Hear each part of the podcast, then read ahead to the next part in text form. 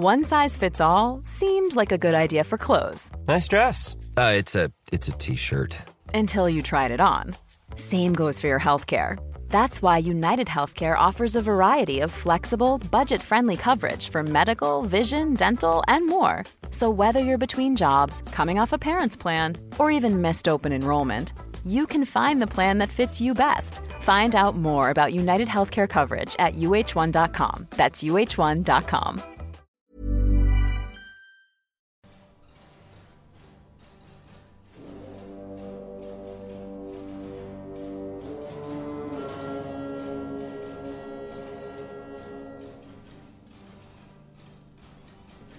Welcome to a history of Europe, key battles. The Rise of Muscovy and the Battle of Kulikovo, Part 2 of 2. Grand Prince Ivan I of Moscow, also known as Ivan Kalita, is one of the most celebrated of Russian medieval princes, credited with building the foundations for Moscow's future successes. Known for his great wealth, hence his nickname Kalita, which means moneybags, Ivan was able to buy lands around Moscow from impoverished local landowners. Also important was the decision in 1325 of Metropolitan Peter to move his residence to Ivan's capital and to prepare a tomb for himself in a new stone church of the Dormition. As way of explanation, the term metropolitan was the word used for the local Orthodox church leader, similar in some ways to the position of archbishop. In this period, only one metropolitan was assigned to Russia, so from that time on it was Moscow, which was to be the residence of the head of the Russian Orthodox hierarchy, and its princes played the role of primary protectors of the church. Moreover, in 1339, Peter was canonized by his successor Theognostus, turning Moscow into a center of pilgrimage. Ivan Kalita's final great success was to ensure the succession of his eldest son Simeon to the position of Grand Prince upon his death in 1340. Simeon, reigned 1340 to 1353, proved to be an equally capable leader. He responded energetically to the eastward thrust of the Grand Duchy of Lithuania, successfully defending the border town of Smolensk in 1352. He was also quick to deal with any sign of dissension from Novgorod, and so was able to continue controlling and exploiting its great wealth. Simeon died in 1353, a victim of the Black Death, which devastated Russian lands in 1352 and 1353. As in Western Europe, the disease struck hardest in urban areas, beginning with Pskov and Novgorod. From there it spread throughout Russian lands and hit Moscow particularly hard. After the first wave, the Black Death returned to Moscow in 1364 to 1366, and then recurred several times until 1425. Although we have regrettably little hard information about the plague's impact on Russian lands, Robert O. Crummey believes that just in Western Europe it is likely that a third of the total population of Russia perished from the disease. Although an effective leader in general, Simeon had been unable to continue the growth of territory achieved by his father. He was succeeded by Ivan II, known as the Meek, for his unimpressive rule and lack of vigour in protecting his western border against Lithuanian aggression. It appeared that the expansion of Moscow had been checked by the other princes of Russia.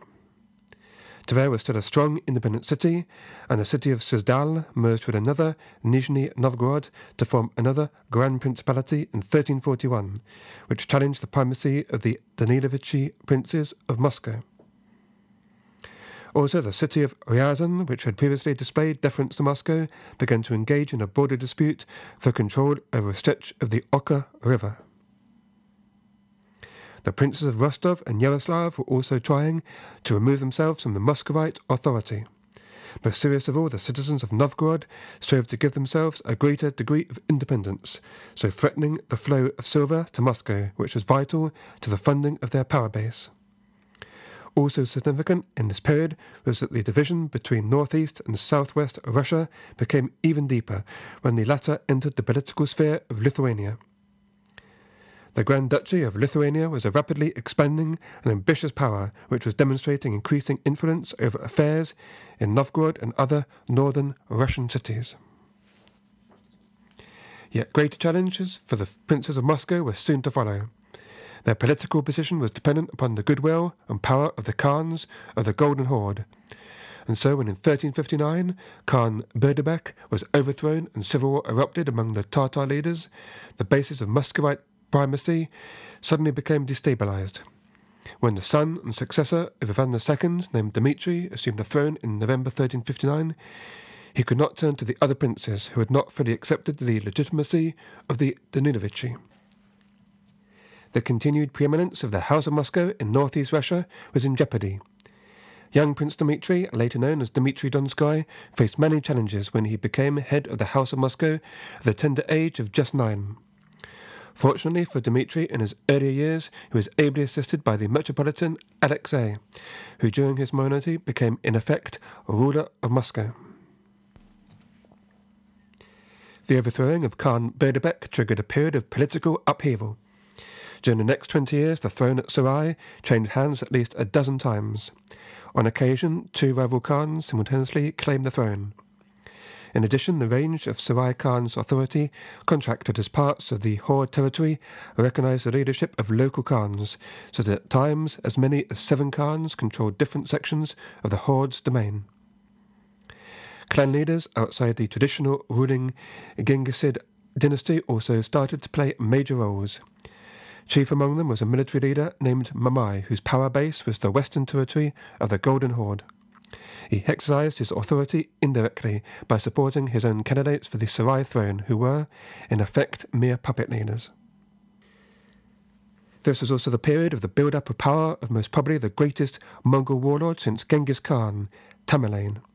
As Tamerlane built a mighty empire in Central Asia, he drew an energetic young prince, Tokhtamesh, into his service.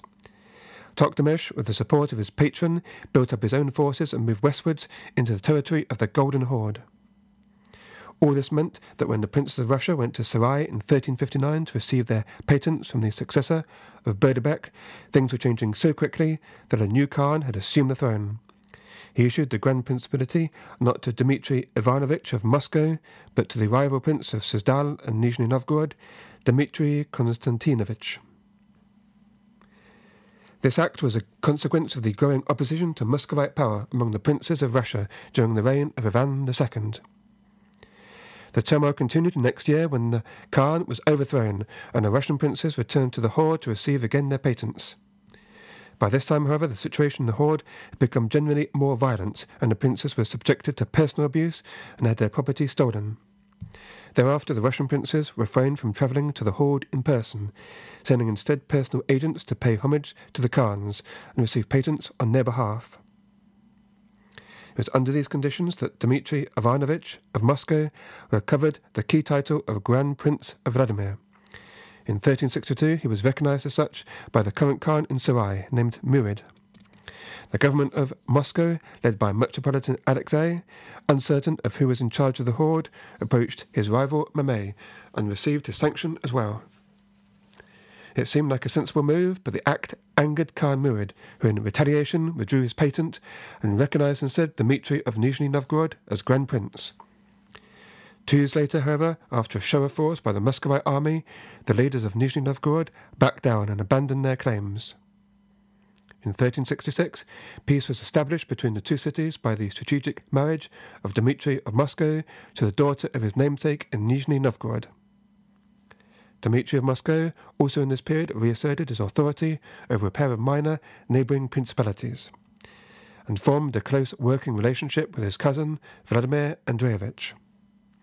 This was important as one of the key reasons for the success of the Danilovich dynasty of Moscow was their unity, in stark contrast to Tver, which, especially after the failed rebellion in 1327, suffered almost continuous division among its rulers. In the 1360s and 1370s, the rulers of Tver made one more attempt to challenge Moscow, uniting behind their energetic young prince named Michael. Michael was backed up by the diplomatic and military support of his brother in law, Algirdas, Grand Prince of Lithuania. When in 1386 full scale war broke out between the two cities, Michael called in a Lithuanian army, which quickly counter attacked and advanced to the gates of Moscow. The Muscovites held out but were forced into ceding some territory. The alliance of Tver with Lithuania, however, had its downsides. Algirdas' intervention made Michael Tver appear to be the agent of a foreign power, and one increasingly drawn to Roman Catholic Europe. So in the end, Dmitri was able to retain the loyalty of most of the Russian princes.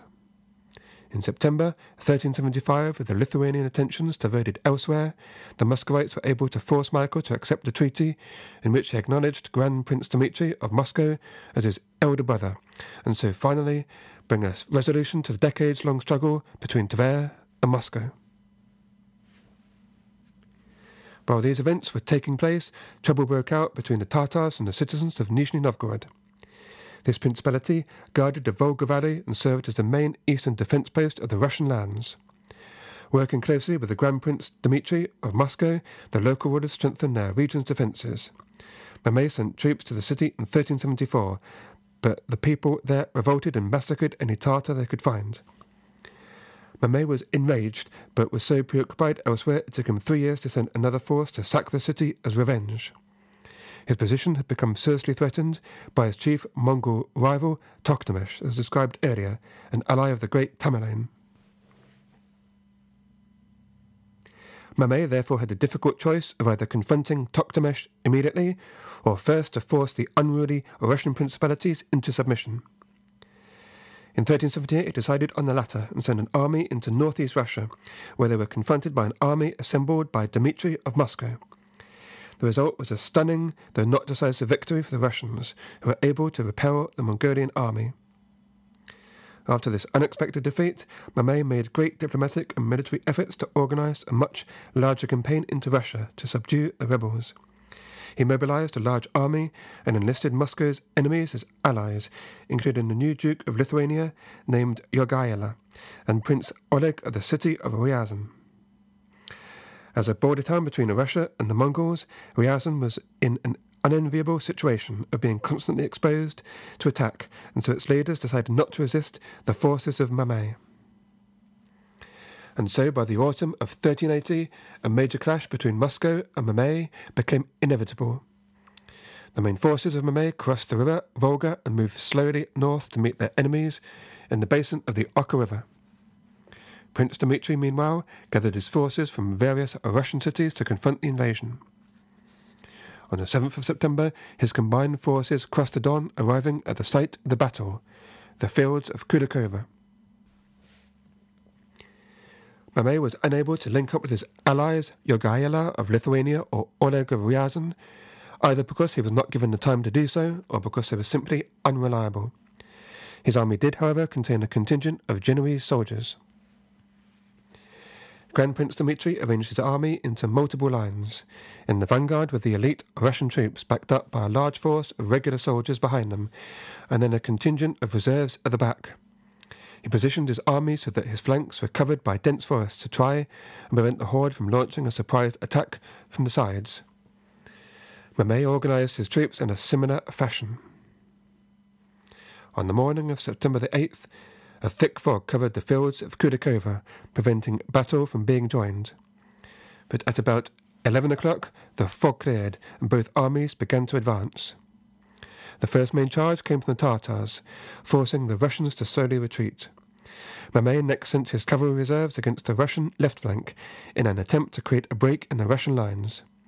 Despite strong resistance from the Russian troops, the Horde's army managed to break through the Russian lines at this point.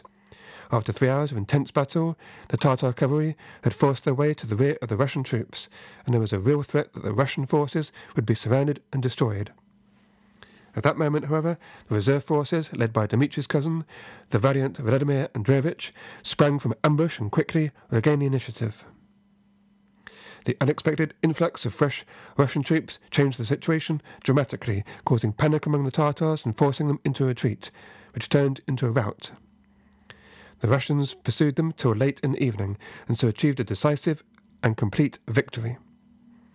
Grand Prince Dmitri Ivanovich was given the nickname Donskoy to commemorate his great victory near the banks of the River Don.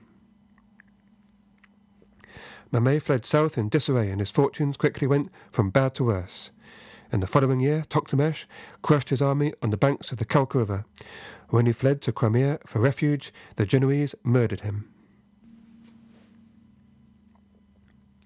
Later generations saw the Battle of Kulikovo as a great triumph of the Russian people over their oppressive overlords and the beginning of serious resistance to Tatar domination, whose rule they overthrew the next century. However, in the short term, the Golden Horde quickly regained the upper hand. Once Toktamish had destroyed Mamai, he turned on his rebellious Russian subjects, mounting a large punitive expedition in 1382. The Khan's forces sacked Moscow and forcefully re-established his authority over northeast Russia. Dmitri quickly fell in line and accepted his patent as Grand Prince under the authority of the Golden Horde. In the long term, the victory at Kulikovo gave great prestige to the princes of Moscow. Over next generations, the battle became the focal point of numerous chronicles, poems, and tales, which were written to proclaim the victory of Orthodox Christianity over foreign tyranny. The myths of the battle, as much as the practical aspects, greatly influenced the formation of a united Russian state and the creation of a Russian national consciousness.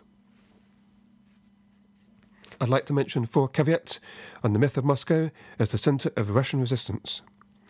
Firstly, Alexander Nevsky, the revered ancestor of the Danilovich clan, actively collaborated with Mongols and helped put out rebellions of Russians against their rule. Secondly, Tver bravely resisted the Mongols in 1327, but lost to Moscow because its revolt was unsuccessful, and indeed put down with the help of Ivan I of Moscow. Thirdly, by challenging the traditional laws of succession to the title of Grand Prince, the princes of Moscow were compromised into becoming more dependent on the power of the Khans. And fourthly, in the Battle of Kulikovo, Dmitry Donskoy revolted not against the legitimate authority of the Khans, but against the usurper of that authority, Mamai. Sergei Plokhy, in his book The Origins of Slavic Nations, describes the traditional narrative of Russian resistance against the Mongols as often a myth, devised later by Rus princes and church hierarchy to glorify their ancestors' past and vilify the Golden Horde. In fact, the term Tatar yoke itself came into existence much later. The biggest beneficiaries of Mongol rule were the same grand princes and churchmen in Moscow, who, thanks to the help of the Khans, were able to centralize power into their own hands. The main losers were the regional leaders, and especially in Novgorod, the civic government of the Vyech system, since Mongol rule halted the spread of traditional democracy and self government for the various principalities. Whether for good, bad, or mixture, northeastern Rus emerged from the period of Mongol rule different from those regions that did not experience the long rule of the Khans. The Grand Princes and their people adopted certain aspects of Asian culture and institutions and became more Eastern looking. In the meantime, their deep Christian roots helped maintain a link with European culture and as will be described in later episodes, Moscow in the 15th and 16th century finally emerged triumphant and went on to become a major world power. Precisely a hundred years after Kulikovo, in 1480, it was one of Dmitri's successors, Ivan III the Great of Moscow, who was able to throw off Tatar rule once and for all. In 1380, Moscow's rise to preeminence was by no means complete, but its rulers were well on their way to the creation of a great power. If you've enjoyed this podcast, why not consider going to iTunes and giving the podcast a review? I've heard different stories about whether it really helps the uh, the ratings much, but I can tell you for sure that a good review makes me very happy for the day. And I can also tell you that, well, I think it's very useful as well to anybody else looking at the podcast and thinking about listening to it. There are some great reviews on there, not only complimentary about my podcast, but also uh, describing it really well, what it's really all about. And thank you for all of those. I'd like to give a thank you to Michelle for her recent contribution, also to my Patreon.com supporters for keeping with me. Speaking of which, I have chosen to make the next battle available exclusively to my Patreon.com supporters. Now, that battle will be the Battle of Nicopolis of 1396. That's when a groups of knights, warriors, crusaders from all around Europe got together to try and push back the Ottoman advance into Eastern Europe. It's sometimes called the Last Crusade because it's at a time when the traditional chivalry and ideals of crusading was waning. The next battle after that, which will be available on iTunes and all the usual channels, will be the Battle of Grunwald, also known as the Battle of Tannenberg, which took place in 1410. That's when the Kingdom of Poland and Grand Duchy of Lithuania got together to fight the Teutonic Knights for supremacy of the, of the Baltic lands. As always, any feedback in any form is really, really useful. So thank you for listening to A History of Europe. Key battles.